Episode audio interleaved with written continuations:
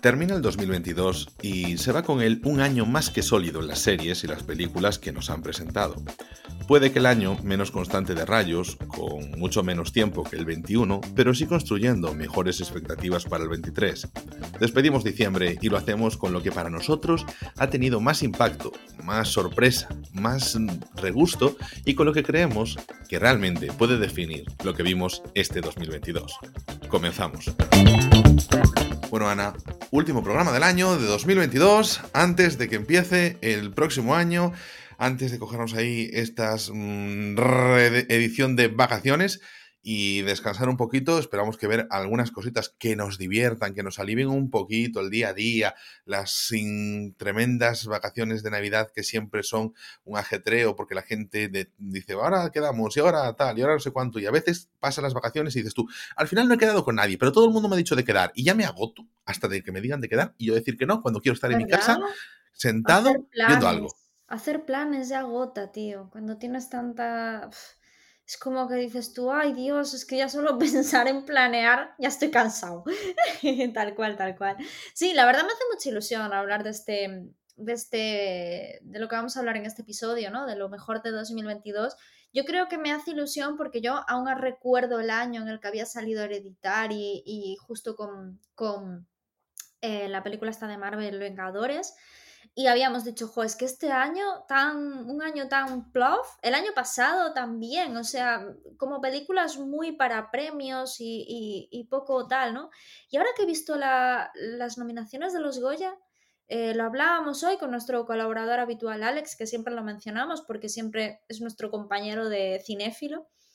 Y tío, en plan, hablando, hablando con él, decía, jo, es que este año, viendo las películas que están nominadas a los Goya, es que realmente ninguna me da pereza. Si es que me he visto hasta, los, hasta varios documentales de los que están nominados. O sea, em, quizás no, lo que decíamos, no, quizás no ha habido un pelotazo ahí de una película que digas, oh, la peli de mi vida. Pero sí que es cierto que creo que hay un nivel, pero no solamente en España, sino el nivel de películas que ha salido este año en general, en la industria cinematográfica en general, yo creo que un nivel muy correcto, muy guay, ¿sabes? Que se nos va a hacer mucho más ameno el tema la temporada de premios que se avecina ahora en febrero, marzo, y que yo creo que además eh, lo vamos a disfrutar y con ganas, o sea, y que es algo bueno para el cine. Porque al final yo creo que los directores jóvenes y los actores jóvenes por mucho que es que yo siempre, tú siempre fuiste un gran defensor de la juventud, yo siempre fui muy defensor de la gente mayor, sigo siendo súper defensora de la gente mayor, pero es que me estoy dando cuenta, viendo proyectos de gente joven, de todas esas cosas de, oh, esta gente lo tiene fácil, de las cosas guays que está haciendo la peña joven, ¿no? Me estoy, me estoy acordando de que ayer vi una peli, el test, de Dani de la Orden y estuve leyendo, eh, bueno, la biografía del director, que es un chico súper joven, de las pelis ya que ha hecho, entre ellas 42 segundos, también es el director de, esa peli, que habíamos hablado de ella en este podcast. Y digo yo, jope, o sea, mira la carrera que tiene este chico y unas películas muy amenas, pero con muy buen gusto, ¿no? Hay proyectos guays y hay gente que está saliendo de la palestra muy buena. Y eso me alegra.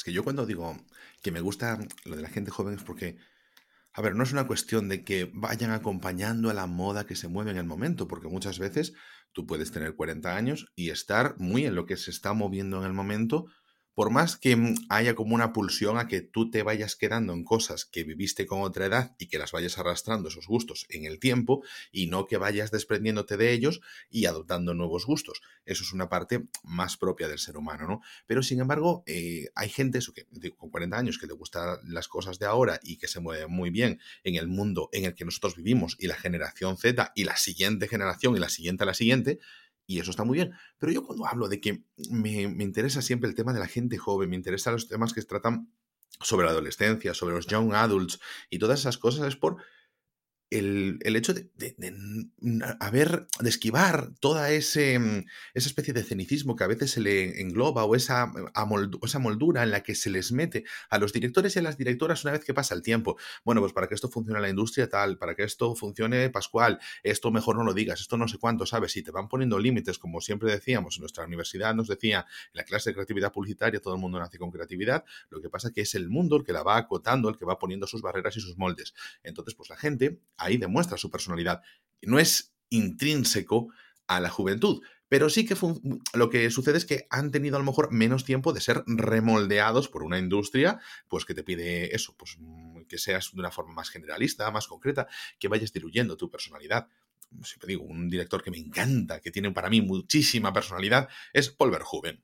Es un tipo que tiene ya 150 millones de años y es un viejo súper cachondo en ese sentido. Y, te mete unas películas que son provocadoras. Y entonces me gusta porque eso, a mí me gusta que, remuevas, ¿no? Que digas, eh, te, te, pongo un poquito em, en tesitura, pero al mismo tiempo también puedes hacer unas películas amables, divertidas, cómicas, que estén bien, que te, que te relajen, que sean propias de la vida y que te hagan pasar un buen rato sin más pero que, oye, pues que tengan tu personalidad, ¿no? Que te aporten algo y que no sea siempre recurrir, pues, joder, siempre me acuerdo, Ana, de una película que para mí es como el epítome de la monotonía y del aburrimiento y, que, claro, siempre bien valoradas y no sé cuántas cosas, que es El puente de los espías de Tom Hanks. Que es pensar en ella y a mí es decir, bueno, es que alguien que me dé, que me dé una Glock, que me pego ese tiro, si el cine tiene que ser ese ejemplo. Me horrorizó, me horrorizó es que, es no sé, ¿sabes? Es en plan, no te digo que sea una mala película, pero es que estoy ya cansado de esas películas, de que eso sea el cine, de que vengan los eh, gafapastas y los pollas viejas a, bueno, a venir a decirte, pues mira, el cine es así, tío, y esto es el cine. Y aquí hay como una meca donde se encuentran estas cosas. Mira que... Bueno, acabo de ver, ahora que dices eso, y estamos hablando de eso, acabo de ver un, un artículo en el que James Cameron, el director de Titanic y de Avatar, que por cierto estrenó la segunda parte hace nada, Em, decía que no le gustaba Marvel porque le parecían que los personajes de Marvel no le decían nada, que no eran nada, que no tenían nada de mundo interior y que estaban vacíos. Yo en plan, o sea, ¿qué necesidad tienes de decir eso para engrandecer tu cine? Entonces, es que esto me recuerda un poco lo estaba comentando el otro día con, con, mi pareja, porque estábamos viendo La Resistencia y estaba, estábamos viendo un episodio en el que salía Aitana y justo nos acordamos de toda la movida de, de, todo lo que ha pasado ahora con Aitana, que exigió que por favor dejaran de, de decir dónde estaba su casa y de, y hacerle... Em, eh, pues que grabar, ¿no? El, y de que se le presentaba gente en su casa y que el cruce de la línea de la privacidad que siempre hablábamos, sí. Efectivamente, yo veía a esa niña tan jovencita que no es por nada, pero tío, yo con 22 años, yo no, no tenía esa entereza y esa manera de hablar tan libre, tan, ¿sabes? Como que nosotros, o sea, yo por lo menos, yo creo que todavía somos una generación ya no tanto, ni mucho menos, pero con, como que tenías que hablar con miedo, ¿no? Y, esta chica, ah, sí que es cierto que hemos hablado tú y yo de que habla con miedo, ¿no? Pero es como que mm, también con mucha libertad y mucha naturalidad. Y eso es una de las cosas que yo creo que los programas, los podcasts de hoy en día, los programas de hoy en día, los youtubers, el mundo de YouTube y todo esto está abriendo, ¿no? Que la gente se vea sencilla, normal, como es. Entonces, con esto te quiero decir que una de las cosas, hablando de James Cameron, volviendo al tema de James Cameron, que yo decía, joder, la gente ahora, estos youtubers, esta eh, peñas y eh, eh, presentadores de televisión jóvenes, yo no les veo, a lo mejor en su casa y en la intimidad lo son, pero la imagen que transmiten o que quieren transmitir, que a lo mejor es un papel, pero es la que transmiten, es de muchísima más cercanía, tranquilidad, de apertura de mente y como de yo no estoy por encima. Y ese pensamiento antes de la televisión antigua, que viendo las audiencias, eh, el otro día lo comentaba contigo, que se ve que se está desplomando ese sistema de televisión eh, de, hace 50 años, de el presentador es el top aquí y es la persona estrella y esa cosa que decían, bueno, pues que trataba mal a los empleados, que era un chulo, que no sé qué, bueno, estas típicas cosas de estrella que pasaba con los presentadores de televisión como que cada vez está bajando, bajando, bajando, bajando. Yo veo a la gente joven Digo yo, pero es que estoy hasta las narices de que salgan diciendo que lo hemos tenido todo, que somos unos no sé qué, que somos unos no sé cuánto, y luego de repente dices tú, pero si están demostrando muchísima más educación, que vosotros con esa edad teníais el ego hasta aquí arriba. Y nosotros ya hemos venido con todos esos egos machacados de nacimiento, que ya no nos ha dado la oportunidad de, demostrarlos, porque ya como que en nuestra sociedad ya esas cosas ya como que son muy criticadas. Y digo yo, jo, es que em, escuchando el tema de James Cameron, yo decía, pero de verdad, o sea, un tío que tiene una de las, las dos películas de las más taquilleras del mundo en su haber, un tío ya mayor, tú tienes necesidad de echar por tierra el trabajo de, muchísimos chavales que estarán detrás de Marvel. Eso es lo que a mí me fastidia. Bueno, yo sobre los presentadores, sobre el tema de mm, la gente streaming y tal, yo entiendo que realmente aquí nosotros jugamos en otra liga y la liga es de la cantidad. Ya no estamos hablando de las superproducciones, donde había las grandes estrellas de televisión y todo eso, sino que nosotros ahora realmente, pues oye, pues tú puedes seguir a una chica que te gusta en Instagram, a un chico que te gusta en TikTok, a una chica que te gusta en YouTube y después a otro chico que te gusta en Twitch y que estás haciendo ahí, pues ves un montón de cosas diferentes y que resulta que dentro de tres meses ya hay otra persona que habla del mismo tema que te gusta más, la primera te aburrió, es como que más voluble realmente nuestra atención, ¿no? Y no tenemos a veces que centrarnos siempre en las mismas personas. Y que, a ellos, al no ser los únicos, ya no les da tiempo que les suba el ego.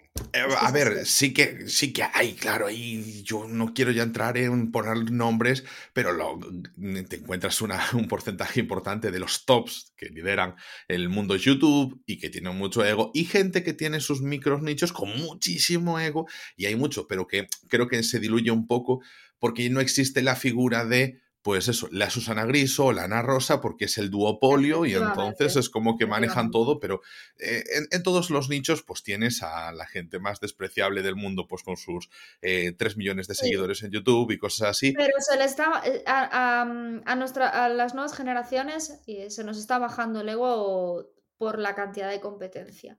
Al final es lo que dices tú, eh, el binomio de Susana Griso y Ana Rosa y María Teresa Campos, ya está. Yo, yo, creo que es base por, por, nuestra percepción simplemente de que nosotros tenemos más opciones a las que, a las que prestar atención y cuando alguien no, tal, pues nos deja de interesar. Y antes es como que no tenías mucha más opción de que te interesase Susana Griso o te interesase Ana Rosa porque te lo meten en un embudo.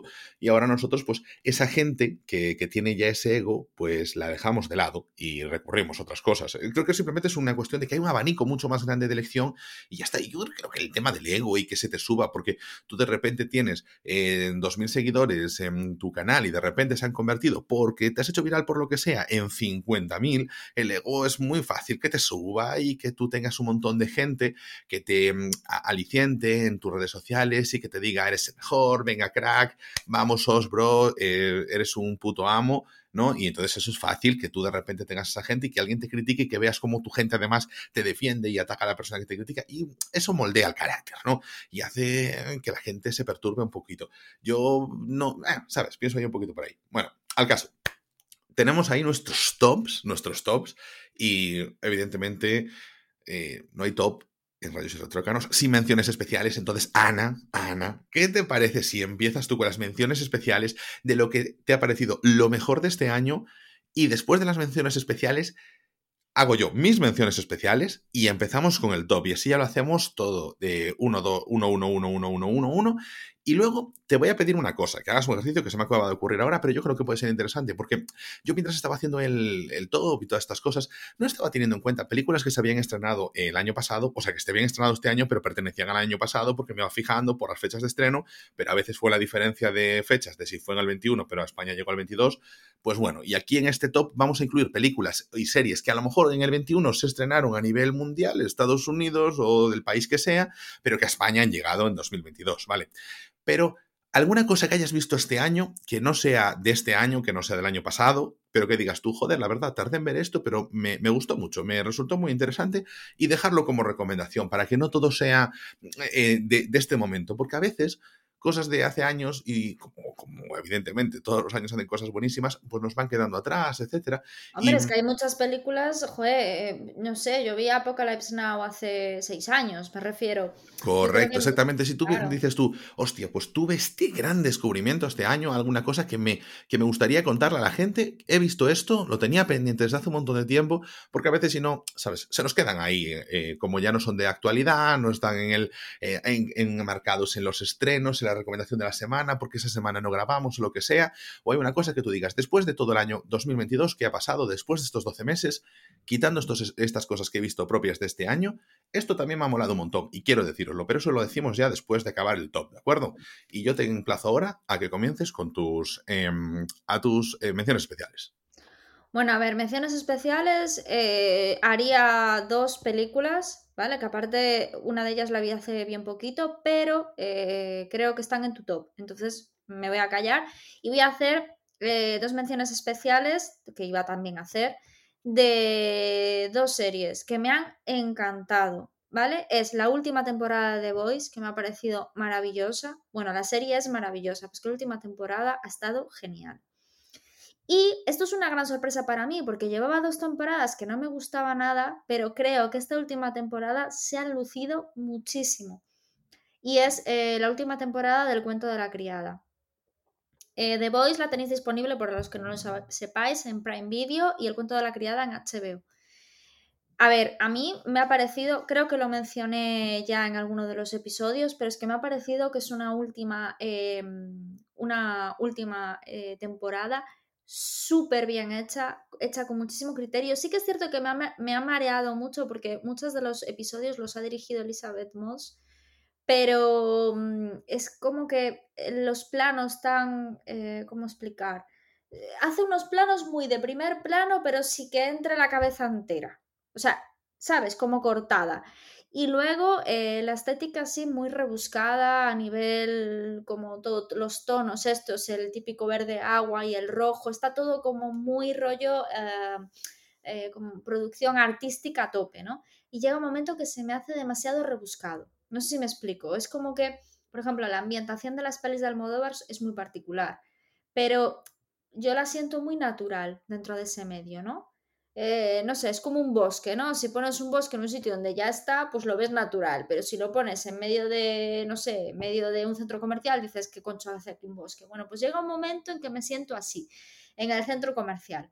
Entonces eso sí que me agotó un poco, pero de verdad, lo que es la trama me ha parecido eh, increíble, sobre todo uno de los episodios, eh, que es, bueno, solo voy a decir que tiene de protagonista un parto y me parece de verdad, puro sentimiento, pura emoción y un... es muy difícil después de tantas temporadas, después de tantos problemas, después de tantas tramas, subtramas, después de tantos enredos, llegar a un nivel de sensibilidad a la hora de transmitir determinadas cosas porque como que la, la serie ya estaba muy viciada y yo creo que, que, era muy difícil hacer lo que hicieron. Así que yo recomiendo que aguantéis un poquito la anterior temporada para poder disfrutar realmente con esta, porque han hecho un poco como eh, la serie esta que nos gusta, eh, Ray Donovan, que la última temporada fue increíble. Cuando no te lo esperas, dices tú, pero ¿de dónde sacan esta maravilla? Bueno, pues ha pasado, ¿no? A veces las segundas, terceras, cuartas, quintas partes pueden ser mejores que las primeras y en el cuento de la criada esta última temporada es el caso. The Voice en su línea, muy bien y la recomiendo. Y esas son mis menciones especiales. Bueno, yo, sabes que me bajé del barco después de la segunda temporada de Handmaid's Tale y veo muy difícil que, que, llegue porque, claro, porque tengo que verme temporada. Hay una temporada en medio que es la tercera, porque esta es la cuarta o la quinta. Eh, esta es la quinta, si no me equivoco, creo. Yo creo que es la quinta. Pues sí. tendría que meter ahí dos temporadas que, sinceramente, uf, son 20 episodios, 20 horas de mi vida que, que me cuestan, ¿eh? Entonces, nada, eh, lo que voy a hacer ahora mismo es entrar yo con mis menciones especiales, ¿de acuerdo? Y bueno, yo no sé si, si las, eh, las tenías tú. Yo había visto las tuyas, pero creo que no. No sé si las quitaste antes, pero yo voy a hablar principalmente de tres cosas. La primera es una serie que me ha gustado mucho, muchísimo, y se llama Spy X Family. La voy a meter en, menciones especiales porque es una serie de anime y es posible que hagamos un programa. Ya tenéis uno disponible en, este mismo podcast sobre la serie. Es de las series más cómodas para ver de, eh, las que yo he visto este año. Yo sé que, como siempre está el prejuicio con el anime, pues la gente no le va a dar las oportunidades, no la va a querer entender, no va a hacer esas cosas. Es, para mí, claro, una vez que te, que te adentras, pues te sientes ridículo porque dices tú, pero ¿por qué la gente no, no, abre la, eh, dos palmos la, la, mente? Simplemente es una cuestión eso de, de prejuicios de la gente.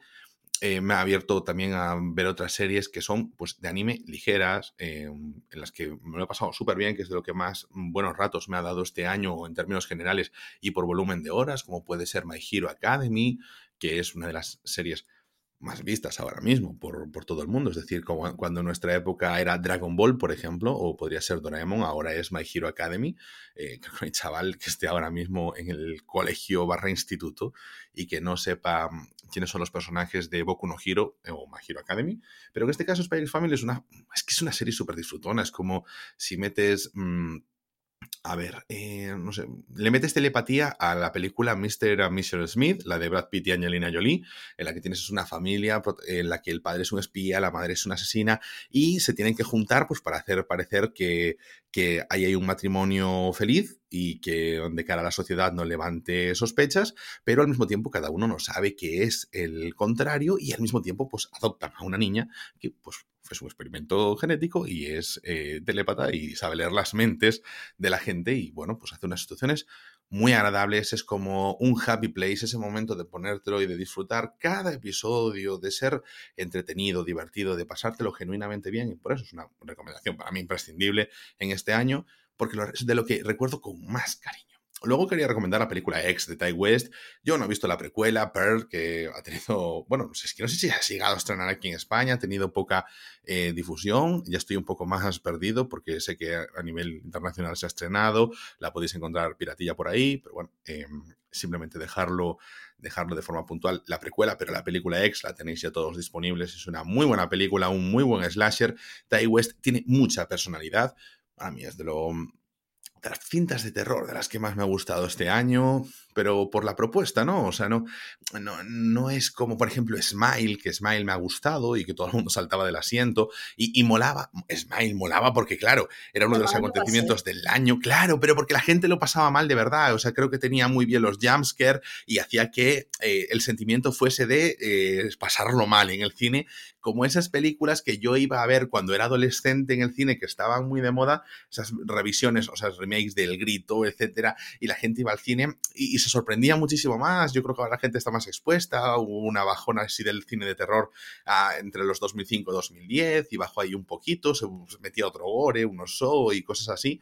Pero bueno, X creo que es una película muy sólida y, joder, muy entretenida y que, oye, pues propicia ahí hacer otras películas como esa percuela Pearl y con una Mia God está increíble haciendo esos dos papeles. Y por último, mi última mención especial es que yo no pensé que en 2022 estaría hablando de esto, pero es Top Gun 2. Increíble película, es una película de disfrutar en la sala. Si alguien tiene la oportunidad de ir a un reestreno en el cine, es que verla en casa es como perderte un 30% de la película. Pero es, bueno, ese carismático Tom Cruise. Y mira que puede caer mal, como es el caso de nuestra compañera Ana, pero es que en la película Tom Cruise está increíble. Y es como un anuncio de perfume, ese concepto de todos los planos están hechos para molar, todas las cosas están hechas para quedar bien. Y todo eso que se le podía achacar a la primera película, y para mí me parece que este es el éxito de esta segunda, que a la primera película se decía que es una película propagandística para alistarse la, las fuerzas aéreas, etcétera, cosa que consiguió, o sea que no estaba muy desencaminada, es una película de laboratorio como una boy band hecha cine y todo eso, siendo consciente Top Gun 2 de que Top Gun 1 lo era, lo explota muy bien. Entonces, bueno, me parece una película muy inteligente que funciona muy bien y además con mucha artesanía que se aprecia. Cine de verdad. Como decía antes del Puente de los Espías, creo que Top Gun es cine de verdad que se puede disfrutar y no es un peñazo de película como otras películas que te quieren meter en vena porque es que es un cine más elevado y todas esas tonterías. Entonces, estas son mis recomendaciones especiales.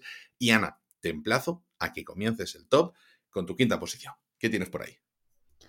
Bueno, vale. Pues en mi quinta posición tengo una de las películas. A ver, No es una buena película. Pero sí que es cierto que es uno de mis directores favoritos que siempre, todos los años hablo de él. Siempre me lo paso bien en el cine, a los de la iglesia. Eh, su última película me morí de risa, sobre todo con Ernesto Alterio, para mí ha estado espectacular. Me, me, lo pasé tan bien en el cine, o sea, claro, porque a lo mejor de 2022 no voy a poner las mejores películas de 2022, yo voy a poner mis mejores experiencias también, ¿no? Y a veces no tiene por qué ser un, no sé, una película ahí de arte y ensayo, sino que simplemente digas, Buah, que bien me lo pasé con esta peli porque es parte también de la calidad del cine. Y me ha pasado eso, que si rememoro este último año, digo, joder, haber salido del cine diciendo con una sonrisa y guay, decir, guau, qué bien me lo pasé, qué bien, el cuarto pasajero de Alex de la Iglesia. Eh, bueno, yo creo que ya hablé un poquito de ella. Eh, tú también la viste, Ángel, que habíamos hablado de que tiene como una primera parte muy buena, como todas las pelis de la iglesia, un nudo muy bueno también, pero un desenlace atropellado y que yo creo que es el talón de Aquiles de Alex de la Iglesia, que no sabe cerrar bien las películas. O sea, no sé por qué, porque le pasa con todas. En Venecia Frene también lo pasó, en Las Brujas de Zugarramurdi también lo pasó. Es decir, es algo bastante continuado ese defecto que tiene a la hora de escribir los guiones. Eh, bueno, es de la iglesia y su amigo de toda la vida y compañero de guiones, que ahora no me sale el nombre, que también tiene un apellido vasco bastante largo. Eh, no me sale ahora el nombre, pero bueno, eh, siempre los hace en colaboración con, con él. Y realmente pues creo que el fallo de ellos es eso, precisamente los finales, ¿no? Pero es una película súper entretenida para ver eh, en familia, en los cines, para destarmillarte de la risa y no sé, yo tengo muy buen recuerdo. Así que mi quinta posición para el cuarto pasajero. Sí, como bien dices, o sea, patina un poco en ese final porque si bien es como hilarante mm, en, en su planteamiento, creo que necesitaba ya ser más, ya de tirar ya los cohetes por el aire, ¿no? Meterle ahí un poquito más de purpurina y, de locura, ¿no? Es como, si no sientes que te queda ahí un poquito tal. Pero sí, yo me lo pasé muy bien en el cine, me reí un montón. Es que parece una muy buena recomendación para la gente, para de estas películas, te las pones por la tarde, lo disfrutas un montón. Y me sorprendió que te gustase, eh, ¿sabes? Porque como hay mucho momento de vergüenza ajena, y, yo, yo, es una cosa que sí que he ido superando y tal, pero a, ti aún te afectaba hasta hace poco en los temas de vergüenza ajena. Y los momentos de Ernesto Alterio son muy de vergüenza ajena. Pero ¿sabes qué pasa? Que me parece tan histriónico, se puede decir, se dice así la palabra, el personaje que es histriónico, pero sí. Eso, eh, que me resulta como muy alejado, ¿sabes? No es como la serie de vergüenza, que puede ser una persona normal y corriente, entonces ahí sí que me escondo. Pero es que este tío es tan eh, eh, salido de lo normal que, no lo veo, no lo veo como, ¿cómo decirte?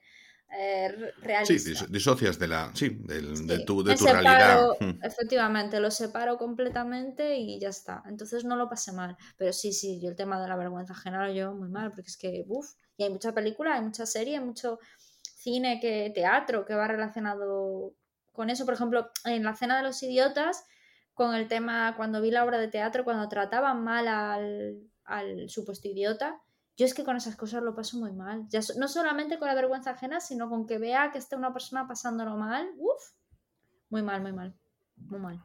Bueno, yo voy a mi quinto puesto y no me voy a detener mucho porque tenéis un episodio entero dedicado bueno, la mitad del episodio a esta serie y es para mí una de las series más importantes del año porque era la que menos expectativas tenía sobre ella, la que mejor, lo, sea, lo que más me ha sorprendido para bien es House of the Dragon, la Casa del Dragón, el spin-off de Juego de Tronos, a mí me ha parecido maravillosa y yo eh, por suerte, este furor de Juego de Tronos se fue atenuando y creo que no la ha visto tanta gente y no la ha seguido tanta gente como seguía Juego de Tronos, hombre, la serie más seguida de la última década. Pues es normal que no se pueda seguir la misma estela, pero me alegro porque creo que hay mucha gente que al final seguía Juego de Tronos que la Casa del Dragón no le va a gustar porque la Casa del Dragón es una parte de Juego de Tronos, en el estilo me refiero, que se centra mucho, ese tema de las tramas políticas, sí que tiene algunas cosas así de espectacularidad, pero bueno, mucho de tema de tramas políticas, mucho de tema de, desarrollo de personajes, y era una parte de a mí, de Juego de Tronos, que me gustaba mucho, las otras me flipaban también, pero esa me gustaba mucho, era la que más me gustaba, y aquí se traslada. Y bueno, Pues mira, yo eh, encantado de que lo vea la gente que le guste y que no tenga que estar siguiendo un ritmo que marcó Juego de Tronos, una estela que marcó Juego de Tronos, que tome su propia personalidad y que juegue en su propia liga. Y yo estoy súper contento con esta serie, es de, de verdad de las mejores sorpresas del año. Y yo diría más, a cualquiera que se esté metiendo ahora con Juego de Tronos, esto lo he recomendado hace poco a un par de personas que estaban viéndose por primera vez Game of Thrones, y es que cuando acaben Game of Thrones no se vean la Casa del Dragón que esperen un poco, que esperen un tiempo, que dejen madurar la serie, que no vayan con eh, cómo estaba terminando Game of Thrones, con esas espectacularidades, bueno, incluyendo la debacle de la octava temporada, pero bueno, porque ya estaba yendo a una escalada de, de eso, de batallas y de giros y un montón de cosas, porque esta serie se parece más a las primeras temporadas de Game of Thrones que a las últimas. Entonces yo recomiendo tomárselo con calma, vérselo después de un par de meses, después de asentar todo, de digerir todo Game of Thrones y poder verse esto, si te ha gustado el universo. Y si no has visto Game of Thrones, también te recomiendo que veas La Casa del Dragón, porque te puede gustar muchísimo. Yo, por ejemplo, se lo recomendaría a las personas que le haya gustado, por ejemplo, eh, House of Cards, que le haya gustado The Newsroom o que le haya gustado, pues yo qué sé, eh, la típica telenovela, porque al final vas a tener buen desarrollo de personajes y te va a gustar, lo vas a pasar bien. O sea, es alguien de una serie de la que aprender con unas muy buenas actuaciones, con una muy buena producción. Una muy buena historia, unos muy buenos diálogos. Decir, o sea, yo no tengo puntos negativos a, eh, a grandes rasgos para la serie. Ana, ¿qué tienes tú por tu cuarto puesto? Nada, yo solamente decir de la Casa del Dragón que, que un poco lo que acabas de decir tú, ¿no? Que es una serie que ya habíamos mencionado cuando hablamos en el capítulo aquí de, de ella, que sí, podría ser como una telenovela, es que en muchas cosas es lo contrario a lo que dije antes, ¿no? Es muy realista porque muchos sentimientos, muchas emociones, muchas cosas que van pasando, que más allá de los dragones y toda la parte fantasiosa que tiene la serie, o sea, es muy humana. Y al final yo creo que eso siempre, siempre engancha. Y es una relación humana, es una telenovela humana bien hecha, con calidad, con... Eh, yo creo que, que lo que dices tú, si se da en su tiempo, va a ser un exitazo. Bueno, pues vale. Yo de cuarto puesto que tengo una serie que vi en junio, por ahí. Me acuerdo que la estaba viendo cuando estaba de viaje, que, bueno, me fui de viaje este año a Andalucía. Y, y la estuve viendo durante todos los días por la noche, durante todos los días que estuve de viaje, pues me veía un capitulillo y la verdad es que me gustó mucho. Yo creo que tú todavía no la llegaste a ver. Eh, la serie es Tokyo Vice de HBO. Es la serie esta que va sobre la yakuza em, japonesa. Es un chico que es periodista y que está investigando una serie, bueno, una serie de casos. De, él es estadounidense, pero está trabajando en Tokio porque habla fluidamente japonés y bueno, empieza a haber una serie de, asesinatos y rollos criminales y empieza a ver que está relacionado con la Yakuza y para él como periodista sacar una noticia así es tremendo, ¿no? Entonces empieza a involucrar con un, un chico que también es policía y bueno, empieza a tener ahí relaciones con gente, en plan para sacar información y tal. La verdad es que me pareció tremenda la serie tremenda, o sea, el ritmo que tiene, lo bien hecha que está, lo bien interpretada. Está protagonizada por Ansel El Elgort, que es el chico que protagonizó eh, West Side Story el año pasado, la que estuvo nominada a los Goya de Steve, eh, perdón, a los Oscars de Steven Tremendo peliculón. A mí no me gusta, pero bueno, yo ya he hablado de este tema. Y la verdad es que, la, de verdad, la, serie merece muchísimo la pena. Aparte, bueno, yo creo que de lo que más he visto este año ha sido HBO, la verdad. Eh, he disfrutado mucho de, ese, de esa promoción que, nos, que hicimos nosotros, que cogimos nosotros de los cuatro euros y pico hasta el resto de nuestra vida. Que estuve leyendo un artículo que creo que lo van a quitar. No, a ver, eh, lo que pasa es que nosotros tenemos HBO eh, Max por 4,45, 4,49 de por vida, claro, siempre que sea esa misma plataforma. Como están hablando sobre una posible fusión, pues entonces, claro, igual se forma otra plataforma y entonces nosotros nuestra oferta ah, moriría. que es así como una trampa un poco tal, ¿no? Em, pero bueno, nada, todo se verá, todo se verá, que a lo mejor es una cosa que queda en Estados Unidos o en España, a lo mejor para cuando llegue, que siempre vamos con mucho retraso, a lo mejor... eso nos viene bien. Sí, no, bueno, a ver, a ver, a ver cómo se, cómo se mueve la vaina. Yo de verdad espero poder seguir unos cuantos añitos más siguiendo, o sea, siguiendo teniendo HBO a este precio, porque la verdad es es que de verdad tú, y lo, joder, al final lo, lo, tenemos compartido, es que nos sale tiradísimo de precio y, es la plataforma con la mejor relación calidad-precio que tenemos. Sí, sí, pero, sí, sí, pero con diferencia, la mejor relación calidad-precio, porque a mí, por ejemplo, me sale más barato que Prime Video. Y yo tengo Prime Video a mitad de precio. porque como soy, voy a ser estudiante hasta que me muera, pues entonces voy a tener Prime Video siempre a mitad de precio. Y, Eh, no, pero es verdad. HBO nos, nos, da las mayores alegrías. Es que es así. O sea, Prime Video tiene cosas muy interesantes y tiene cosas que están muy bien, pero por el precio que pagamos HBO, que es el, el, que nos sale más barato de todos, porque fíjate, tenemos una buena oferta de filming. Tenemos, bueno, yo tengo una buena oferta de Prime Video. Tenemos una, oferta, una buena oferta de HBO, pero sin duda la mejor oferta es la de HBO. Las otras son buenas, sí, pero no tan sí. buenas. Es que a veces, la, a veces digo, joder, pagamos poco, ¿eh? Por esa, ¿eh? Porque comparado con todo lo demás que pagamos. Sí, sí, sí, sí, tal cual, tal cual, tal cual. No, aparte la compartimos, joder, entre un colega mío y los tres de siempre que somos. Ya, que ya, este tiene caso... que, ya tiene que explicar todos los vericuetos, que eso no se puede decir, que eso es como decir que pirateamos películas. ¿Ah, sí? Es ilegal. No. Claro. ¿En serio? Claro, es para la familia, para la familia. Parezco la, la, abuela de casa cuando se entera de que pincharle la luz al vecino, no se podía. Es que eso en Galicia pasaba mucho, ¿no? No, sí, claro. De, en España te van a decir, ay, sí, niña, solo en Galicia, ¿eh? En el resto de España no lo hacemos. En fin. Bueno, no, mira, yo Tokyo, la... Tokyo Vice, una pregunta. ¿Es serie o es miniserie? Es, yo pensé que era miniserie, pero terminó abierto. O sea, que yo, yo entiendo que va a salir segunda temporada. Pero en teoría era miniserie. A ver, a ver. Yo, a, ver. a, mí también me sonaba como miniserie, pero por eso Sí. lo preguntaba, porque mm, eh, estaba ahí. Pero bueno, Pero como terminó súper abierto. Entonces, bueno, yo espero que saquen la segunda temporada, vamos. Yo espero que si la veo no. Casi que se me quede en miniserie.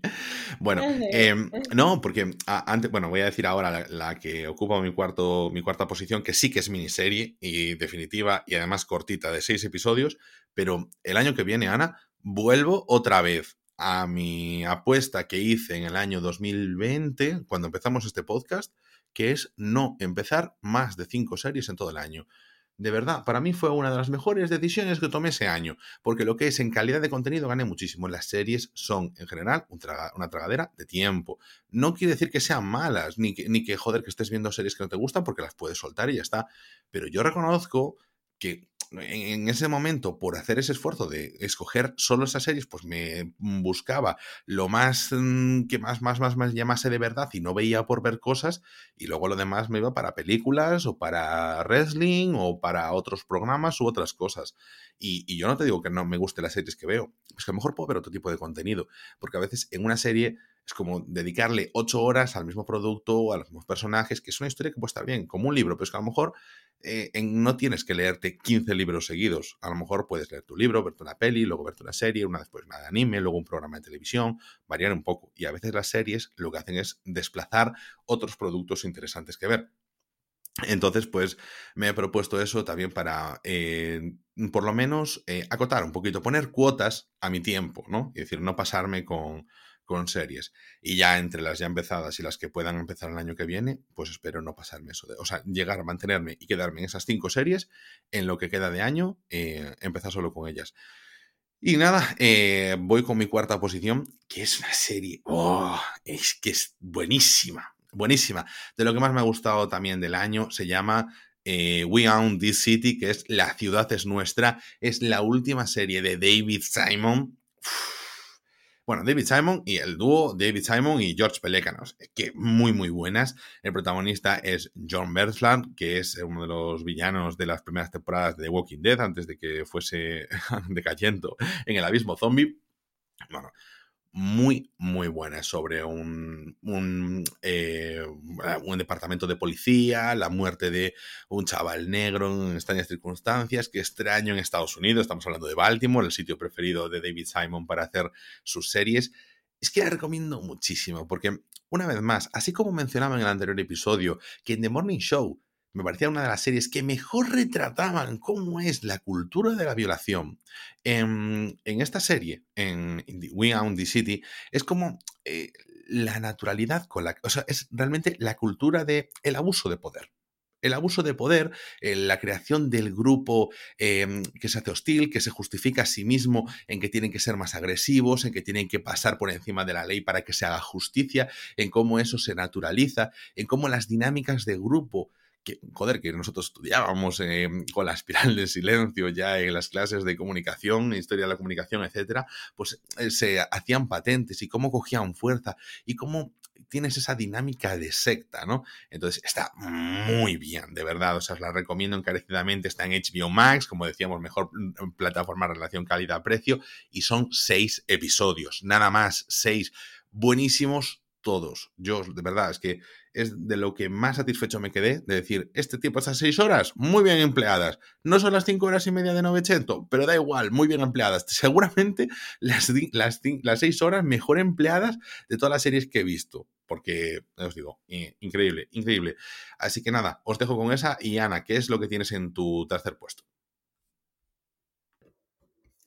Bueno, pues en mi tercer puesto tengo, eh, a ver, es que tenía que ponerlo, el documental de David Bowie, el de Moon's Daydream. Em, yo, yo creo que no lo vas a ver, Ángel, porque tú con el tema de los documentales te suele dar bastante pereza.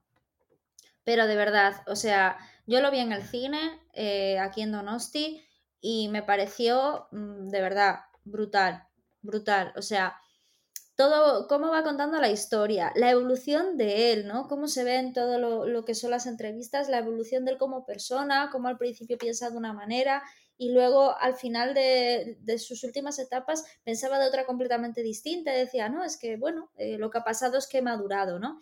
Esa, creo que había mencionado esto en uno de los podcasts, ese todo viaje que realiza él, ¿no? Y que lo transmite a través de su música, porque realmente es un artista virtuoso como pocos. O sea, aparte de tener talento musical, aparte de tener oído, aparte de tener capacidad para cantar o tocar, luego ya está, yo creo que esa cosa que tiene poca gente en el mundo, que es ese virtuosismo, ¿no? Yo creo que David Bowie al final tenía ese alma que poca gente tiene y que transmitía todo su aprendizaje, toda su vida, todas sus vivencias, todas sus experiencias, todos sus dramas, todas sus alegrías eh, a través de los, de los discos y, consiguió hacer discos después de muy mayor increíbles, o sea, considerados de los mejores de la historia, cuando normalmente es al contrario, ¿no? Los primeros, cuando están puestos de drogas, cuando no sé qué, cuando son jóvenes, les suele pasar un poco como le pasa a, los a, las carreras deportivas, ¿no? A los deportistas.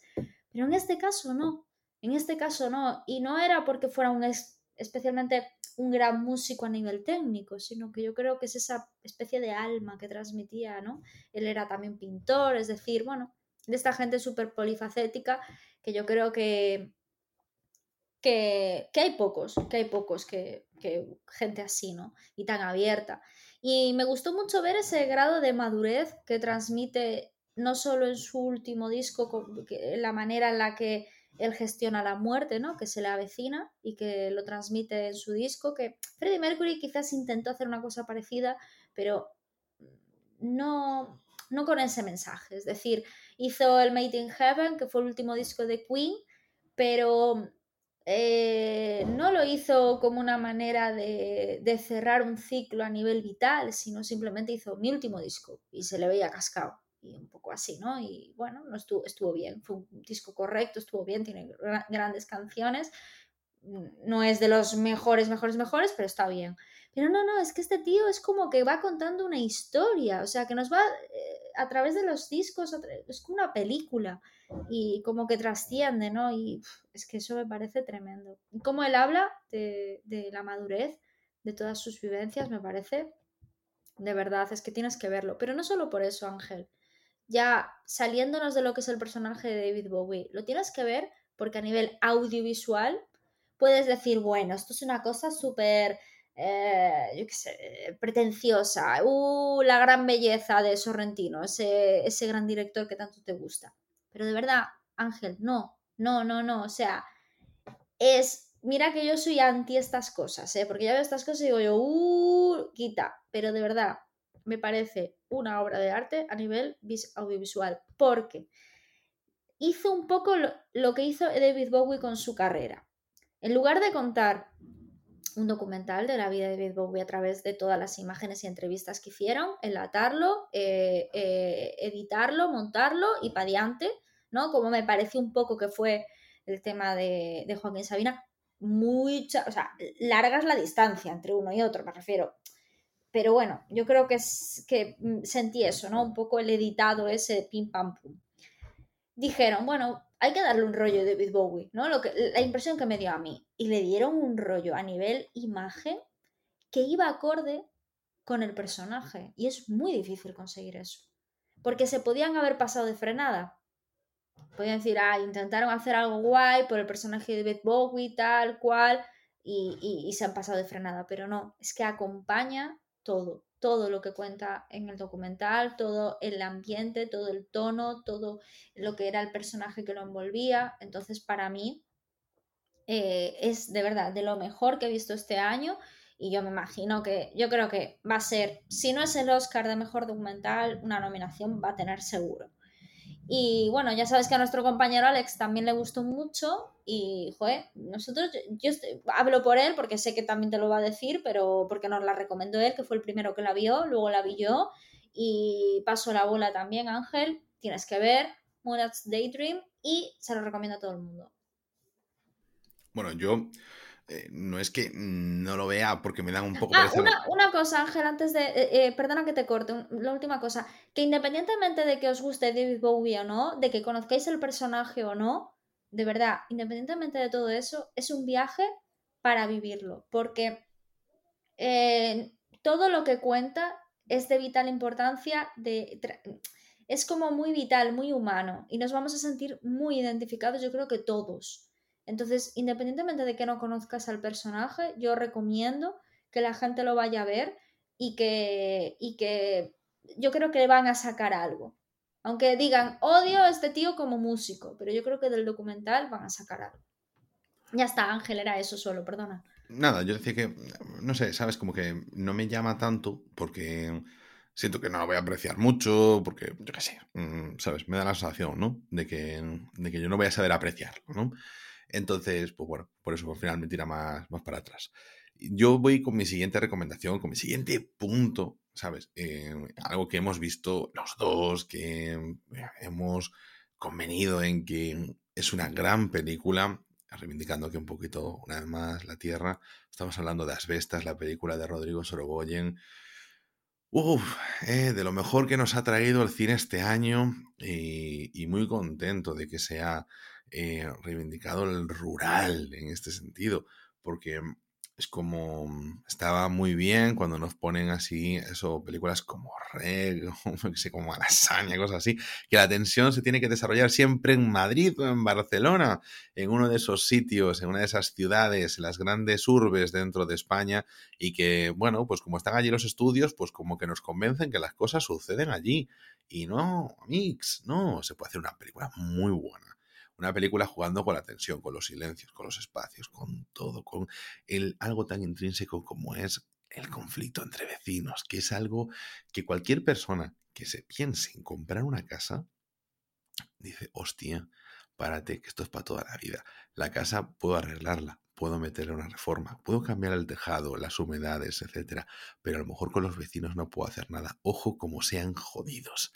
Y es una película, por cierto, os recomiendo muchísimo la entrevista que hizo Rodrigo Sorogoyen en Carne Cruda, la haría hace un mes y medio o algo por el estilo.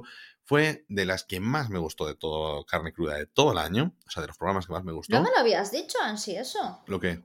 Esa recomendación que acabas de decir ahora. O, sí, y no me. ¿Sí? Perdóname, perdóname. Ah, ya me va a empezar con que lo invisibilizo.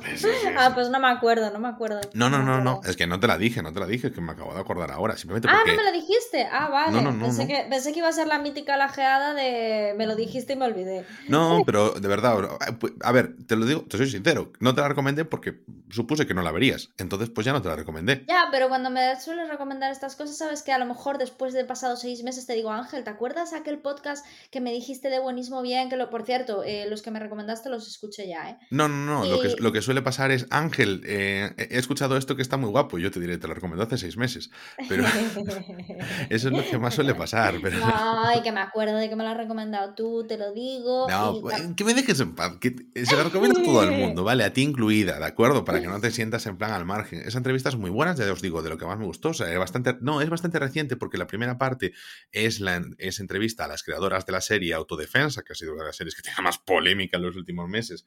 es un original de filming.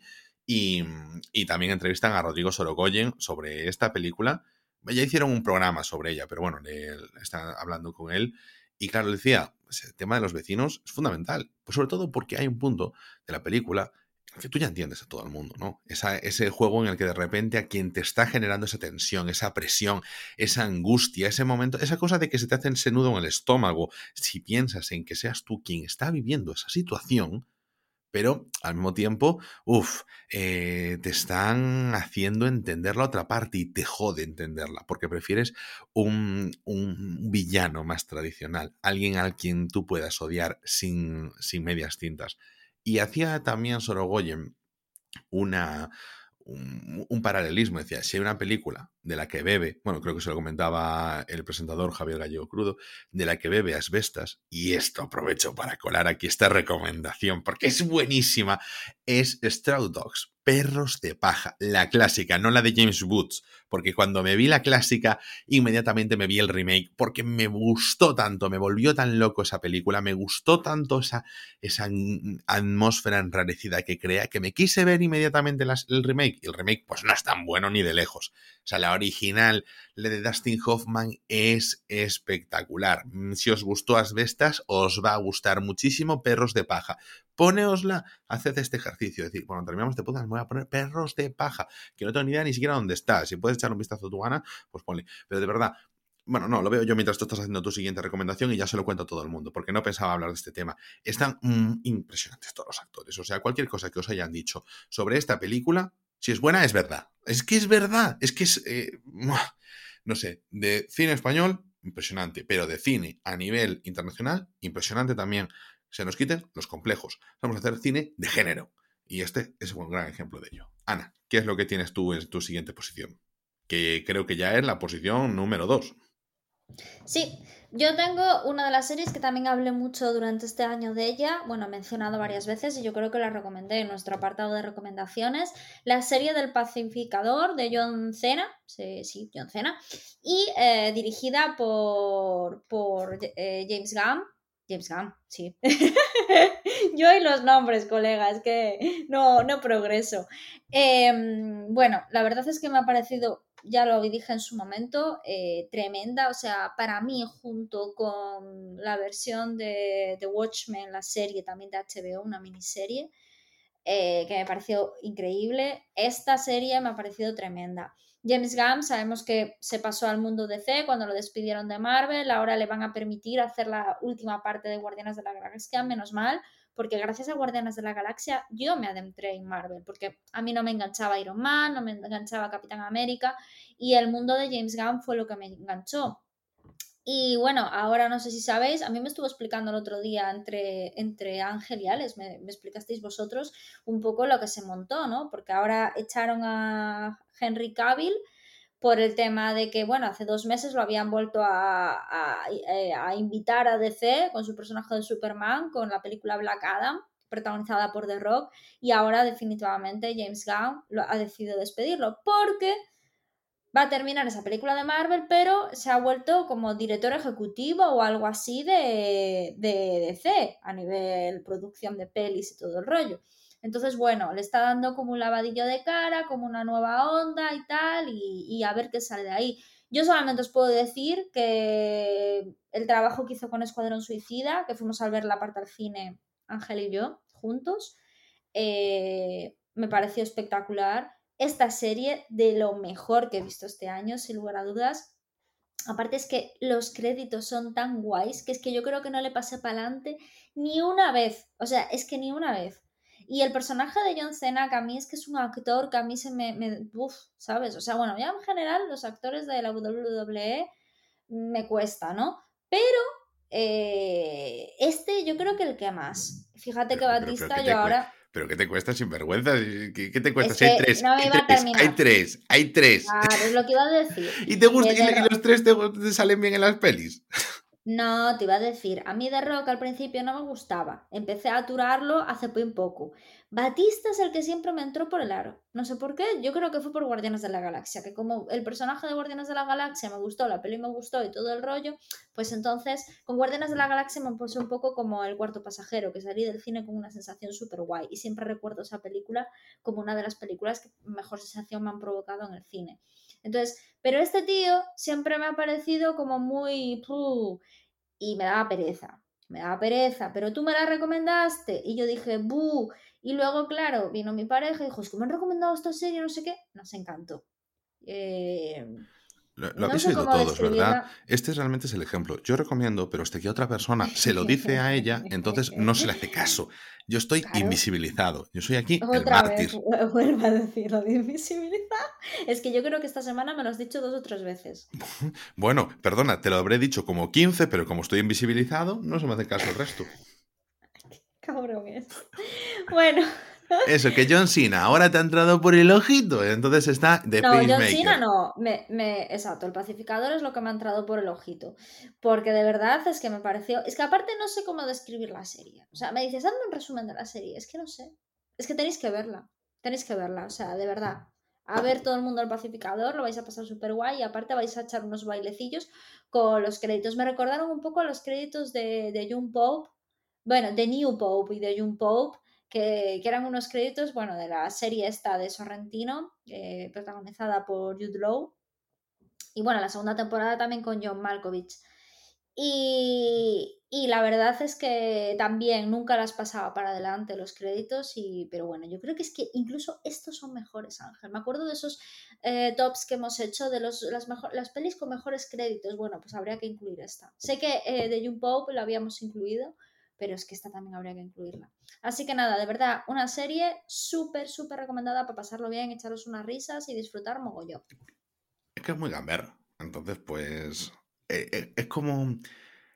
Eh, voy a hacerte así una alusión y, voy ya con mi, con mi punto, ¿no? no quiero yo tampoco centrarme mucho en, en, tu top, pero es que realmente yo creo que este es el espíritu de James Gunn, ¿no? Al final ser un poquito más Em, es que un rebelde controlado, vamos a decirlo de alguna forma, pero que va contra el humor institucional que ya marca eso, Marvel, que ya marca DC, Star Wars, eh, eh, ¿sabes? Es como que hay ciertas franquicias que han dicho, vale, se puede hacer este tipo de bromas, este tipo de reacciones, este tipo de humor, trabajamos con esto, todas son un poquito eh, de molde, ¿no? De escuela de guionistas, ¿no?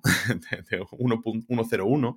Y bueno, pues como que James Gunn juega que como todo está un poquito dentro de ese molde y se mueve dentro de unos parámetros, con que me salga un poco ya, mm, ¿sabes? Ya denoto personalidad por ir un poquito a contracorriente. No es necesariamente un Deadpool, pero sabe que por esa línea, pues que va a conseguir su, su nicho, sus adeptos, gente que no quiere lo mismo de siempre, que le apetece que alguien venga y que agite un poquito el tablero de juego. No hace falta ser revolucionario de Peacemaker no es revolucionario, Escuadrón Suicida no es revolucionario, y Guardianes de la Galaxia no lo es, pero cuando nos viene la monotonía, como si fuésemos nosotros Shakira y Marvel y DC fuesen Piqué, pues entonces, pues nosotros decimos, pues bienvenido sea, colega, tío, que nos presentes estas cosas, porque lo que queremos es pasárnoslo bien, que yo estoy harto y tú también estás harta de que nos vengan con 30 multiversos para intentar hacernos conexiones con las series de Disney que ya ni siquiera vemos porque ya es que un exceso de producciones terribles. a mí me tiene, me tiene, agotada, ¿eh? Me tiene agotada. dos horas, dos horas, dos horas y media de pasárnoslo bien en el cine, que es lo que nos renta. Sí, pero a mí el tema de las series de Disney es que yo, es que yo ya lo estoy, yo le perdí ya todo el rollo, ¿eh? De verdad. Es que no, no, no, no, no. Me parece demasiado, se les está yendo demasiado la olla, ¿eh? Bueno, pero también, eh, joder, tampoco me parece mal, te voy a decir una cosa. Al final tampoco estamos ni obligados a No, no, es que esto, esto es lo que, claro, es lo que te quería decir. Igual que hablo de Netflix y te digo, a mí ya no me da la olla con Netflix, yo no critico, porque es lo que te decía antes de James Cameron. O sea, tú para... No tienes por qué estar diciendo que todo lo que ves tú es lo mejor, pero yo simplemente digo que, para mis gustos y lo que yo quiero, que a mí es una producción que... Esto es como cuando entras en una tienda y notas que te están intentando vender. A lo mejor ibas con la intención 100% de llevarte algo, pero es como, a mí me causa mucho rechazo. ¿Sabes? Hay gente que, que, busca que le den opinión, que lo opine, me queda bien, no sé qué, no sé cuánto. Yo no, o sea, a mí déjame tranquila. Espacio, eh, ni, te acerques. O sea, no, en plan mal, sino que a mí no me gusta que me estén como intentando presionar. Y yo lo que siento con Disney es eso, que es una presión por darle clic y consume mi contenido. Y que al final es la intención de todos. Pero hay gente que lo hace como salero. O que para mí, creo que es esto, es que ya no somos ese público. O sea, fuimos durante un tiempo para un ciertas cosas y llega un punto en el que nosotros saturamos. Hay otro público que continúa y se podrá seguir explotando por ahí. Tampoco voy a decir, nunca voy a volver. Habrá alguna cosa que me vea puntual, que me guste, o a lo mejor me vuelvo a enganchar y de repente me pongo a ver todo el atrasado. ¿Quién sabe? No lo sé. Pero es que ya el concepto de tener deberes de, para, para consumir contenido, ya es que dices tú, ¿por qué? ¿Por qué te, estás como medio imponiendo esa obligación? En fin, voy con mi, voy con mi siguiente puesto. Voy con mi puesto número dos. ¡Qué serie! ¡Qué sorpresa! Mira, una de las plataformas que más me ha sorprendido porque tienen series, tres series, hay tres series, en, hay, una, hay cuatro normalmente que sigo ya de forma habitual, pero hay tres series que me han impactado, ¿no? Que yo he dicho, esto tengo que recomendarlo encarecidamente, que es Apple TV Plus. O sea, las series, eh, en este caso, las que yo he recomendado encarecidamente ha sido Ted Lasso, porque creo que es de verdad un break en tu vida, es como ese chute de optimismo que hace falta, es una serie que te reconforta y te reconcilia como ser humano. Después, ya le he dicho en este mismo podcast y en el anterior, The Morning Show, que es que la he visto recientemente, me ha parecido buenísima. Eh, la otra serie que no la recomiendo encarecidamente, pero me resulta entretenida, me gusta, me, me, resulta cómoda, es Mythic Quest, que es como una especie de heredera de Silicon Valley, pero al mismo tiempo con ese humor, como decía antes, más dentro del molde. Entonces, bueno, pero simplemente es agradable. Entonces la veo, la disfruto y ya está.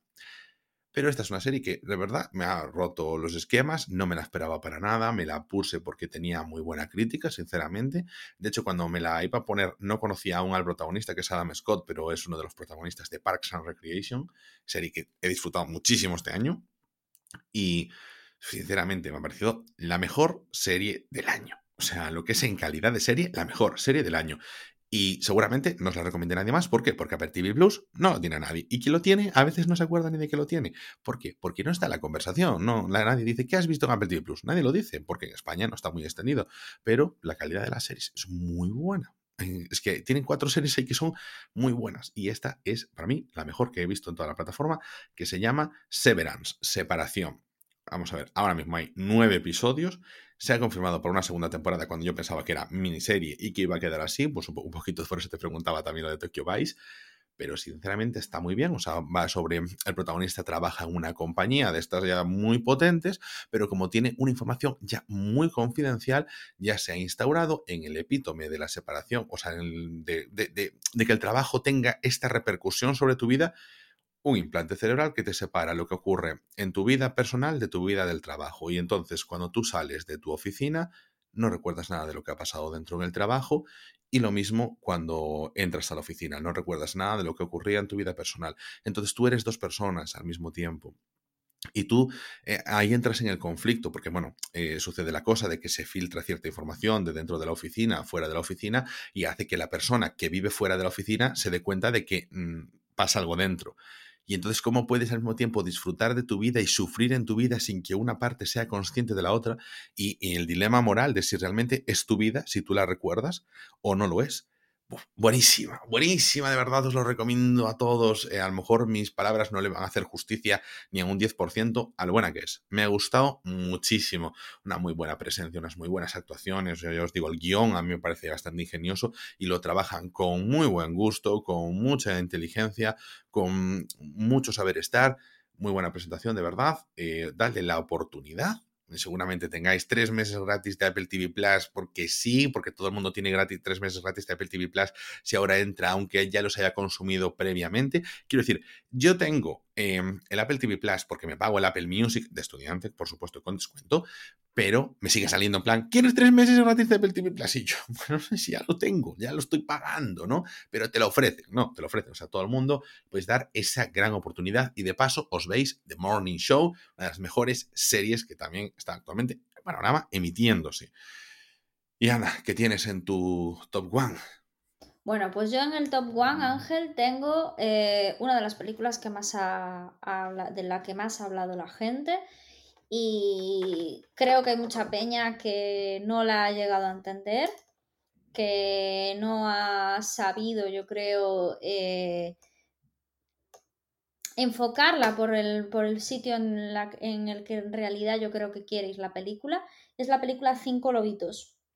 Película española, como veis he puesto un poquito de todo, series, documental, comedia, eh, drama, o sea, he intentado poner un poquito así mezclado, ¿no? Y, bueno, eh, me parece que, mm, eh, bueno, creo que ya lo he mencionado contigo, Ángel, eh, y creo que en este podcast también porque lo había recomendado. O sea, el hecho de que yo creo que la gente se centra mucho que es una película sobre la maternidad y yo creo que es una película sobre el matriarcado. O sea, yo creo que es una película sobre cómo a las mujeres se nos exige el cuidar. Pero es que el problema es que cuidar a un bebé es lo más normal del mundo, ¿no? Porque es durísimo y que se muestre ese lado duro de cuidar a un bebé es, muy fastidiado. Pero cuidar a otro humano con tu misma capacidad, el cual se declara inútil y tienes que estar pendiente de él, eso es eh, humillante hacia ti misma, por supuesto hacia él mismo, ¿no? Una persona que hace eso, eh, ella, él mismo o ella misma, una persona que hace eso se humilla a sí misma, ¿no? Pero hacia la otra persona es humillante, es agotador, es em, provoca depresión, o sea, pierdes las ganas de hacer nada, ¿no? Porque todo tu tiempo se basa en, cuidar del otro, en otro que tiene la misma capacidad que tú y si no lo haces porque no le da la gana. Yo siempre digo, ¿no? Pues si quieres criados, pues paga un sueldo y paga la seguridad social, me pagas un sueldo y ya soy tu criada, ¿no? Bueno, pues yo creo que eso es un problema que hemos tenido las mujeres que es como que los padres de casa iban a trabajar y el resto del tiempo se declaraban inútiles. Que, mm, hemos tenido con el problema con los hijos, ¿no? Varones, que, la mujer, las niñas hacían la cama, hacían sus cosas, pero el hombre no, el chico, el niño no. Entonces, eh, yo lo que veo de esta peli es que la gente se queda, el qué duro es la maternidad, y es un poco lo que pasaba con Tully también, aquella película que nos, bueno, Tali, aquella película que nos había gustado tanto de Charlize Theron Sí, su problema era el niño. No, su problema no era el niño. Su problema es que estaba con una pareja en casa que se pensaba que eh, ella era un sofá. O sea, se pensaba que ella eh, tenía la obligación de hacer todas esas cosas, estar pendiente de toda la casa, estar pendiente de los niños, estar pendiente de él y que él no tenía ningún puesto en casa, salvo el de llegar, echarse en el sofá, ver la tele y volver al trabajo. Ese es el problema. Ese es el problema cuando tienes que cuidar de otra persona porque va a trabajar o porque o porque lo que sea. Es, ahí es cuando se genera el problema. Entonces yo en esta película de Cinco Lobitos lo que veo es que la gente lo centra mucho en la maternidad cuando yo, de verdad, a mí lo que me desquiciaba era el hecho de ver cómo el padre, de repente la niña, la chica, ¿sabes? Estaba con el bebé, el bebé lloraba, no se callaba, pobrecito mío. Y entonces le dice, papá, agarra aquí un momento. Bueno, Aita, porque le, e, era, bueno, estaba, ellos no, eh, estaba pasando en, en el País Vasco, ¿no? Le dice, Aita, eh, agárrame aquí, ay, no, no, no, yo no sé, yo no sé, ya, declaración de inútil, ¿no? Yo no sé ni que le esté, a ver, no te estoy pidiendo que, calcules una, raíz cuadrada ni, ni, una integral, ¿sabes? Es agarrar a un bebé, pero bueno, no, no, no, no sé, no sé, no sé, ¿cuándo vienes? ¿Cuándo vienes? Y claro, en el momento en que la mujer de él se pone mala, o sea, la mamá de la chica, lo que es la abuela del bebé, ahora el árbol genealógico acabo de poner aquí, en el momento en el que se pone mala, eh, la, chica, la protagonista, se llevaba muy mal con su madre. Entonces, en el momento en el que ella se pone mala y empieza a ver lo inútil que en realidad es el padre, se empieza a dar cuenta de que su madre, el humor que tenía y todo el rollo que tenía era producido por tener que estar aguantando a ese inútil, que era ella la que tenía que hacer la comida, estar pendiente de todo, de que todo girara eh, bien en casa, ¿sabes? O sea, era como la pata central. Y, en una casa es una mesa de X patas las que haya y todas tienen que tirar del mismo carro. Cuando solamente hay una que tira del carro, eso es muy jorobado. Se te agrega el carácter, eh, te deprimes y muchas veces tienes problemas incluso con tus propios hijos. Entonces, cuando la chica se empieza a dar cuenta de eso, es cuando empieza como a tener una mejor relación con su madre y, yo creo que es consciente de que, de que ella está como pasando lo mismo con su actual pareja, que no ha mejorado la, la, la, receta. La receta sigue siendo la misma porque su pareja también, ale, ale, me voy a trabajar y te quedas y tú tiras de la casa. Y no hay un equipo en casa. Entonces yo creo que ahí es cuando empieza a ver, ostras, ostras, que esto tiene sus consecuencias, que a lo mejor me deprimo, mental, me cual. Y como que todo lo centramos a el hecho del hijo, que no, que de verdad, que es mucho mejor, es muy duro, yo no digo que no, pero que es mucho mejor ser madre soltera que ser madre soltera aún encima cuidando a un inútil en casa. Porque si total vas a ser madre soltera igual, por lo menos líbrate del inútil. Y con esto termino mi alegato. a ver cinco lobitos. Que está disponible ahora mismo en filming, en la suscripción normal. Sí, y HBO también. Ajá, vale, vale, vale, vale. Pues eh, película que también está disponible en filming, la que antes dije que iba a buscar, Perros de Paja, Stroke Dogs, de Sam Peckinpah. Y mm, película eso, que si os gustó las bestas, ved y después echadle una visual no a cinco lobitos. No seáis como yo, que está en la lista de pendientes. Si te digo una cosa, Ana. No me vas a mencionar nada de lo que he hablado, porque ¿no has visto los, los comentarios todos sobre la peli? Que han hecho en Twitter y así. No te voy a mencionar nada porque generalmente sabes que tú y yo estamos en esa misma línea pensamos lo mismo y yo pues tampoco... No, no, digo sobre los, comentarios porque eh, digo un poco lo que te hablaba del menú, de la película del menú que ahora mismo está en cines, que hemos ido a verla Ángel y yo, y mm, que es como que los comentarios que todo se centra en una cosa cuando yo veo, oye, no estáis yendo más allá, que la película no solo trata de cuidar a un niño, que un niño es normal que haya que cuidarlo porque no se vale por sí mismo, que la peli va mucho más allá de eso, pasad al segundo escalón. Y yo creo que hay mucha gente que se ha quedado simplemente en la, dureza de la maternidad. Claro que la maternidad es dura, pero también es duro ir al trabajo. Pero hay cosas que no. tienen por qué ser duras porque no tendrían por qué ni que, ni que existir.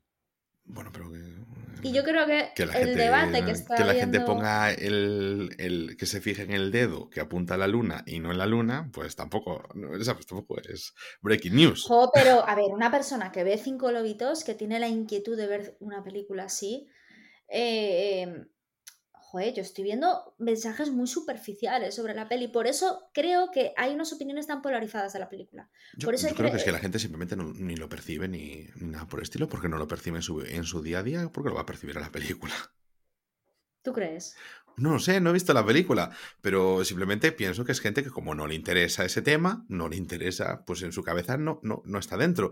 A ver, ¿por qué hay gente que mm, piensa que el racismo es simplemente no decir puto negro de mierda a una persona que sea afrodescendiente. Pues mm, porque ni en su cabeza ni se plantea que exista pues toda una estructura de... Sí, pero ahí te estás yendo... Sí, sí, sí, sí, pero ahí te estás yendo ya gente que ya sabemos qué tal. Pero yo lo que te quiero decir es, ese discurso de la feminista que te habla de qué dura es la maternidad, pero es que yo conozco tantas feministas que dicen que dura es la maternidad, pero que luego no se dan cuenta de que el problema no es de cuidar tu hijo, que quizás, eh, vuelvo a decir, no quito la dureza de cuidar un hijo, ¿eh? no estoy rebajando la dureza de lo que es cuidar a un hijo, de lo que, que quizás es todas esas cosas que cuidas que no tendrías por qué estar cuidando, que no tiene sentido. Entonces, eh, las propias feministas que yo creo que eh, que, tienen una inquietud por ver este tipo de pelis, por ver este tipo de contenido, por escuchar ciertos programas, por ver ciertos programas, porque realmente yo creo que están en la vía esa de decir eh, empoderamiento y, me voy a plantar aquí, voy a empezar a poner mis, mis, mis, condiciones, Jope, y, a, plantar cara a, lo que es la situación, ¿no? De patriarcal y todo el rollo. Yo te hablo ya de esa gente, no te estoy hablando de la persona que no ve más allá. Bueno, pero es que no, no te puedo decir realmente. Eh, ¿Qué opino de esa gente? Pues que no lo ve. ¿Qué te voy a decir? Que lo ve y que le prefiere ignorarlo, que prefiere poner, decir, eh, estoy viéndolo, lo tengo delante, pero me apetece poner en Twitter lo contrario. No, no lo ve. Por eso, pues yo voy a aludir un poquito a eso y decir, eh, pues a lo mejor en su cabeza no está eso presente y ya está. Como a nosotros. Se hablan muy bien de la peli, pero lo centran todo en eso, digo yo. pero también a lo mejor porque su vivencia es otra. Y me refiero, a lo mejor su vivencia está mucho más centrada, a lo mejor, yo qué sé eso, en la maternidad, en esa otra parte, y no en la parte que, que tú te centras, ¿no? A lo mejor la película no solo tiene una lectura y entonces esas personas pues van a la otra. Como sí, sí, o sea, tiene la lectura, ponen yo creo que todo, todo, todo, todo, todo en contexto, pero es que eh, precisamente es eso, que estamos muy acostumbrados actualmente a ver el rollo de la maternidad casi como si fuera algo mal. Muchas veces me da la impresión, ¿eh? Eh, de que incluso da la sensación de Dios mío, voy a tener un hijo y se me va a acabar la vida, de, la imagen que nos quieren dar, que me parece estupendo que es lo que hay que hacer, ¿eh? meter el realismo. Parir no mola, parir no mola, a mí que no me lo embellezcan, parir no mola, pues que lo digan, coño, que lo digan, me parece estupendo. Pero como que da la sensación de que esa cosa de que parece como que ya te tienen hasta que dar miedo, ¿sabes? El hecho de, de tener hijos. Y que yo creo que esta peli va al todo el contexto de lo que es el cuidar, de la posición de la mujer de cuidar y que no solo hemos cuidado, no solo hemos cuidado niños, entonces como que le quita más peso a la maternidad, ¿sabes? Es como que reparte un poco la situación y entonces eso yo creo que es un tema que yo creo que es un paso más allá, ¿no? Dentro de todo el camino que hay que seguir respecto a, este, a esto. Ángel, ya está, ya terminé. Vale, vale. Es que yo no sabía si entrar o no entrar y al final pasó demasiado tiempo. En fin, eh, eh. nada, eh, es que no, te puedo, no te puedo decir mucho más. Ya, es que tienes que ver la peli. Es que tengo tantas ganas de comentarla contigo, Ángel. No, pues yo la peli la, puedo comentar, la puedo comentar contigo, pero sobre lo que opina la gente, pues. La gente ya, muchas cosas. Pero es que, no sé. Pero es que me ha parecido tan polarizada las opiniones y tan. Yo no vi tanta. Yo no vi tanta yo no vi esa virulencia ¿eh? ni, esa, ni esa polarización. Sí, sobre todo cuando, cuando salió en HBO en Twitter fue como mucha gente diciendo, pues que esta peli llega a la mitad, me dormí, no entiendo a lo que viene a decir, está cuidando de un niño en casa de sus padres y no, no, no ah, entraron. Pero no sé, es como... Quiero decir que pues el, estilo de película, que, aunque no se tratase de eso, pues por ejemplo pienso en la de Stu, bueno, pues esta, el Alcarrás, o películas así más pausadas de tal, que ese tipo de comentarios, pues más factible que los encuentres, ¿no? ¿no? Es que no quiero entrar eh, como aquí, así que analizar lo que el pensamiento de los usuarios de Twitter. Entonces, no, no, no sabría por dónde, por dónde partir. Porque yo no, no percibí que hubiese eso, una polarización sobre esta película no me gusta porque se está tratando este tema. Yo, yo simplemente, pues no me gusta este tipo de película y yo entiendo que muchas veces eso puede ser porque no hay, el gusto no te va por ahí, no te apetece, no es el momento vital de tu vida, o como te decía antes, simplemente en tu estructura mental, en tu estructura de valores y de las cosas que importan en la vida, esta ni siquiera existe, no está dentro de las 100 eh, cosas que te puedan quitar el sueño dentro de tu vida. Y, no está porque, pues, porque tú eres una persona que no se ha visto afectada o que se ha visto afectada, pero la tienes tan interiorizada que ni la ves delante de ti como un problema. Claro, mm, entonces, si te plantean algo que tú no lo ves como un problema, dices, pues, pues menuda tontería o menudo drama o menuda gilipollas, yo qué sé, ¿sabes? Eh, por la protagonista, que no lo sé porque no he visto la película, ¿no? Pero, mm, pero bueno, que entiendo que pueden por ahí muchos tiros. Antes te decía lo del racismo porque, claro, cuando a la gente le pones, por ejemplo, la serie de Watchmen, que hemos dicho que además trata sobre el tema de mm, la mm, de la, de la reconstrucción, pero no, es como de la compensación hacia, hacia los negros en Estados Unidos por tantos años de esclavitud y cómo hay una Em, la teoría crítica de la raza y cómo hay una mm, descompensación social precisamente que, porque no se ha hecho una justicia histórica y cierta y las minorías blancas o las mayorías blancas se han visto aprovechadas realmente de los recursos negros y de utilizar la mano de obra esclava y entonces ahora ha generado una desigualdad sistémica basada ya en una especie de expropiación ilegítima de sus recursos y ahora que eso habría que reajustarlo para hacer realmente justicia hay gente que eso no le puede entrar en la cabeza porque se queda con que el racismo es lo otro, lo mismo que con eh, la ayuda en casa o cualquier otras cosas, y, es muy en la superficie. Y es normal que también que la gente que no esté formada, que cualquiera puede formarse, ya, pero también es normal que no lo sea, porque pues así vivimos en la sociedad que vivimos y los cambios son muy lentos y muchas veces pues son cosas que mm, no, no se tiran desde donde se tienen que tirar. Es importante que haya obras, que haya películas, que haya series, que traten esos temas, que se normalicen, aunque sea muchas veces de forma trivial, que a veces hay gente que pueda pensar que flaco favor se hace, entre comillas, cuando hablamos, por ejemplo, la semana pasada de películas como El escándalo, cosas así, es importante que se traten, aunque sea trivial, aunque sea con un feminismo institucional muy blanqueado y todas esas cosas, pero es importante que se cuenten, porque nosotros, por ejemplo, cuando nos hacen una propaganda eh, capitalista de cómo fue la percepción de la Segunda Guerra Mundial, como si Estados Unidos fuese el salvador del mundo, no se hace solo desde grandes obras cinematográficas que lo tratan todo con una gran pulcritud, sino desde la más básica y la más burda hasta la más sofisticada. Se trabajan todas porque necesitas llegar a mucho tipo de público de diferentes formas para crear lo que se considera pues una em, hegemonía cultural, ¿no? Y en este caso es lo mismo, o sea, que tú consideres que no solo tienes que eh, cuidar de tu hijo, sino que de repente te das cuenta de que tu pareja, tu padre, tu hermano, toda esa gente que te está acompañando, todos esos hombres sin H con con, N y con V que, te, que van a tu alrededor, pues son apéndices y son niños pequeños y son más complicados que tú, que, que, el cachorro que tienes a tu lado es más independiente que ellos en algunos aspectos de tu vida. La boda de pues Rosa, tío. ¿Te acuerdas de la película de, de Candela Peña, de la boda de Rosas? Que precisamente estaba agotada de la familia de aguantar la llamada de teléfono, de aguantar el, ay, necesito que no sé qué, ay, me puedes hacer no sé cuánto, ay, me puedes llevar a no sé dónde. Es que sí, no, y, cuenta de esas cosas. ¿Sabes que a veces también está esa cosa de cuando de repente te lo dicen y te lo tienen a la cara, tú te sientes en plan, tío, pero si yo soy buena persona, si yo trato bien a la gente, tal. Ya si no se trata de eso. No entiendes que no es un ataque personal a ti porque tú hayas deliberadamente tomado una decisión de tal. Es que tú formas parte de un sistema y lo has hecho eh, ejerciendo este rol. No te estoy atacando, Manolo, porque tú seas un desgraciado. Es que simplemente por dejadez, por haber sido egoísta, pero por, haberlo aprendido, pero por tampoco haber tenido interés en desaprenderlo, tú te has convertido en una puta carga para mi vida. Y la gente Ángel, aparte, este papel no solo lo tienen los hombres, es que una hermana tuya te puede, te puede estar haciendo eso. Claro, o sea, es que es, es, el tema, ¿sabes? O sea, que pensamos que a lo mejor es un inútil que te está haciendo la vida imposible y que en realidad también las mujeres, o sea, que es como que es como una educación que nos han pasado. Podemos abrir más debate sobre, sobre esto. Sí, es que es un tema, interesante, pero tenemos que pasar que se nos va de las. Es que se nos van las venga, horas. tu, primera, tu primera eh, posición, venga, chiño. Ya la sabes. Ay, madre mía. Eh, Bertens Berste Meneske, la peor persona del mundo. Para mí no días, tuve a lo mejor no hay un año de película. Para mí fue película. Para mí fue un peliculón, fue mm, una flecha directa al corazón.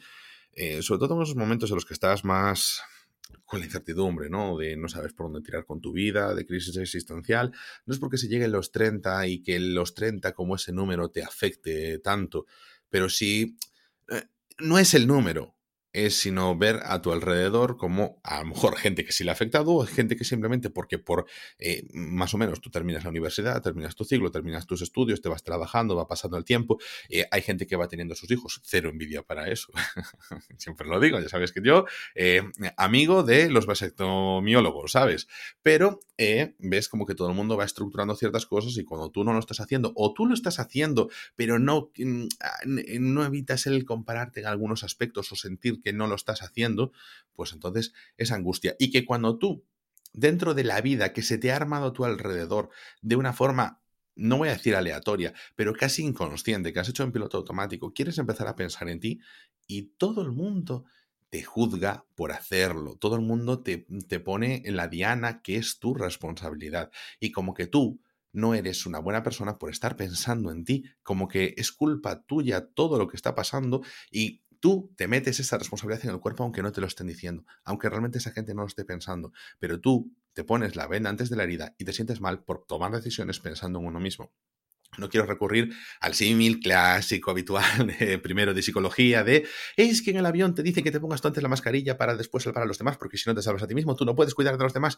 Y es completamente cierto, pero sin recurrir a eso, que es como muy básico de todo, el autocuidado el autocuidado. Y para poder hacer autocuidado, primero tienes que quitarte el complejo de que tú tienes culpas de cosas, de que la responsabilidad recae sobre ti. Lo hablábamos también en uno de los eh, puntos a tratar dentro del podcast en el que hicimos sobre cortar por la línea de puntos. Las decisiones que tomas no afectan tanto a la vida de los demás como tú piensas que pueden ser tanto como para bien como para mal, porque cada uno tiene su vida, es independiente, es propia y tú tienes que pensar en la tuya por delante de la de los demás en la mayoría de ocasiones porque si no va a quedar relegada y tú vas a morir sin haber vivido. Entonces, mm, esa película a mí me llegó muchísimo, me pareció de lo mejor que se hizo en el 2021, aunque se estrenó en el 2022, y por eso yo la cuelo como mi primera película del top y la película que más me ha marcado de este gran año de cine y de series.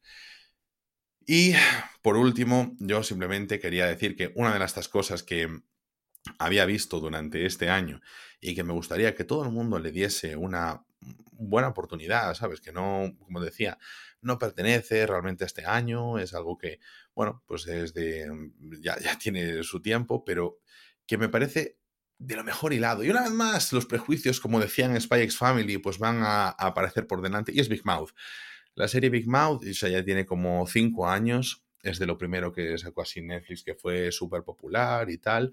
Y mm, no sé, me parece como una buena evolución de Sex Education, o sea, con mucho más macarrismo, pero realmente trabaja la emocionalidad a través de los adolescentes, las relaciones tóxicas, la mm, el, no sé, el, cariño entre los personajes, el poder eh, trabajar tu propia autoestima, el poner expectativas sobre los demás, todos esos temas que tú tratarías en la consulta. Es que esto es Big Mouth es poner a dos monstruos salidos que justifican realmente el efecto que tienen las hormonas sobre ti y cómo reaccionas con ellos para sacarte los temarios de las primeras clases de psicología y abrir un montón de temas día tras día y que tú, sin ser un adolescente hormonado como son los protagonistas, de repente te veas tan falto de conocimientos o de eh, autoconsciencia de tu vida emocional como cualquier persona de 16 años y dices tú, si ya doblo la edad de a cuando yo tenía que estar pensando en estas cosas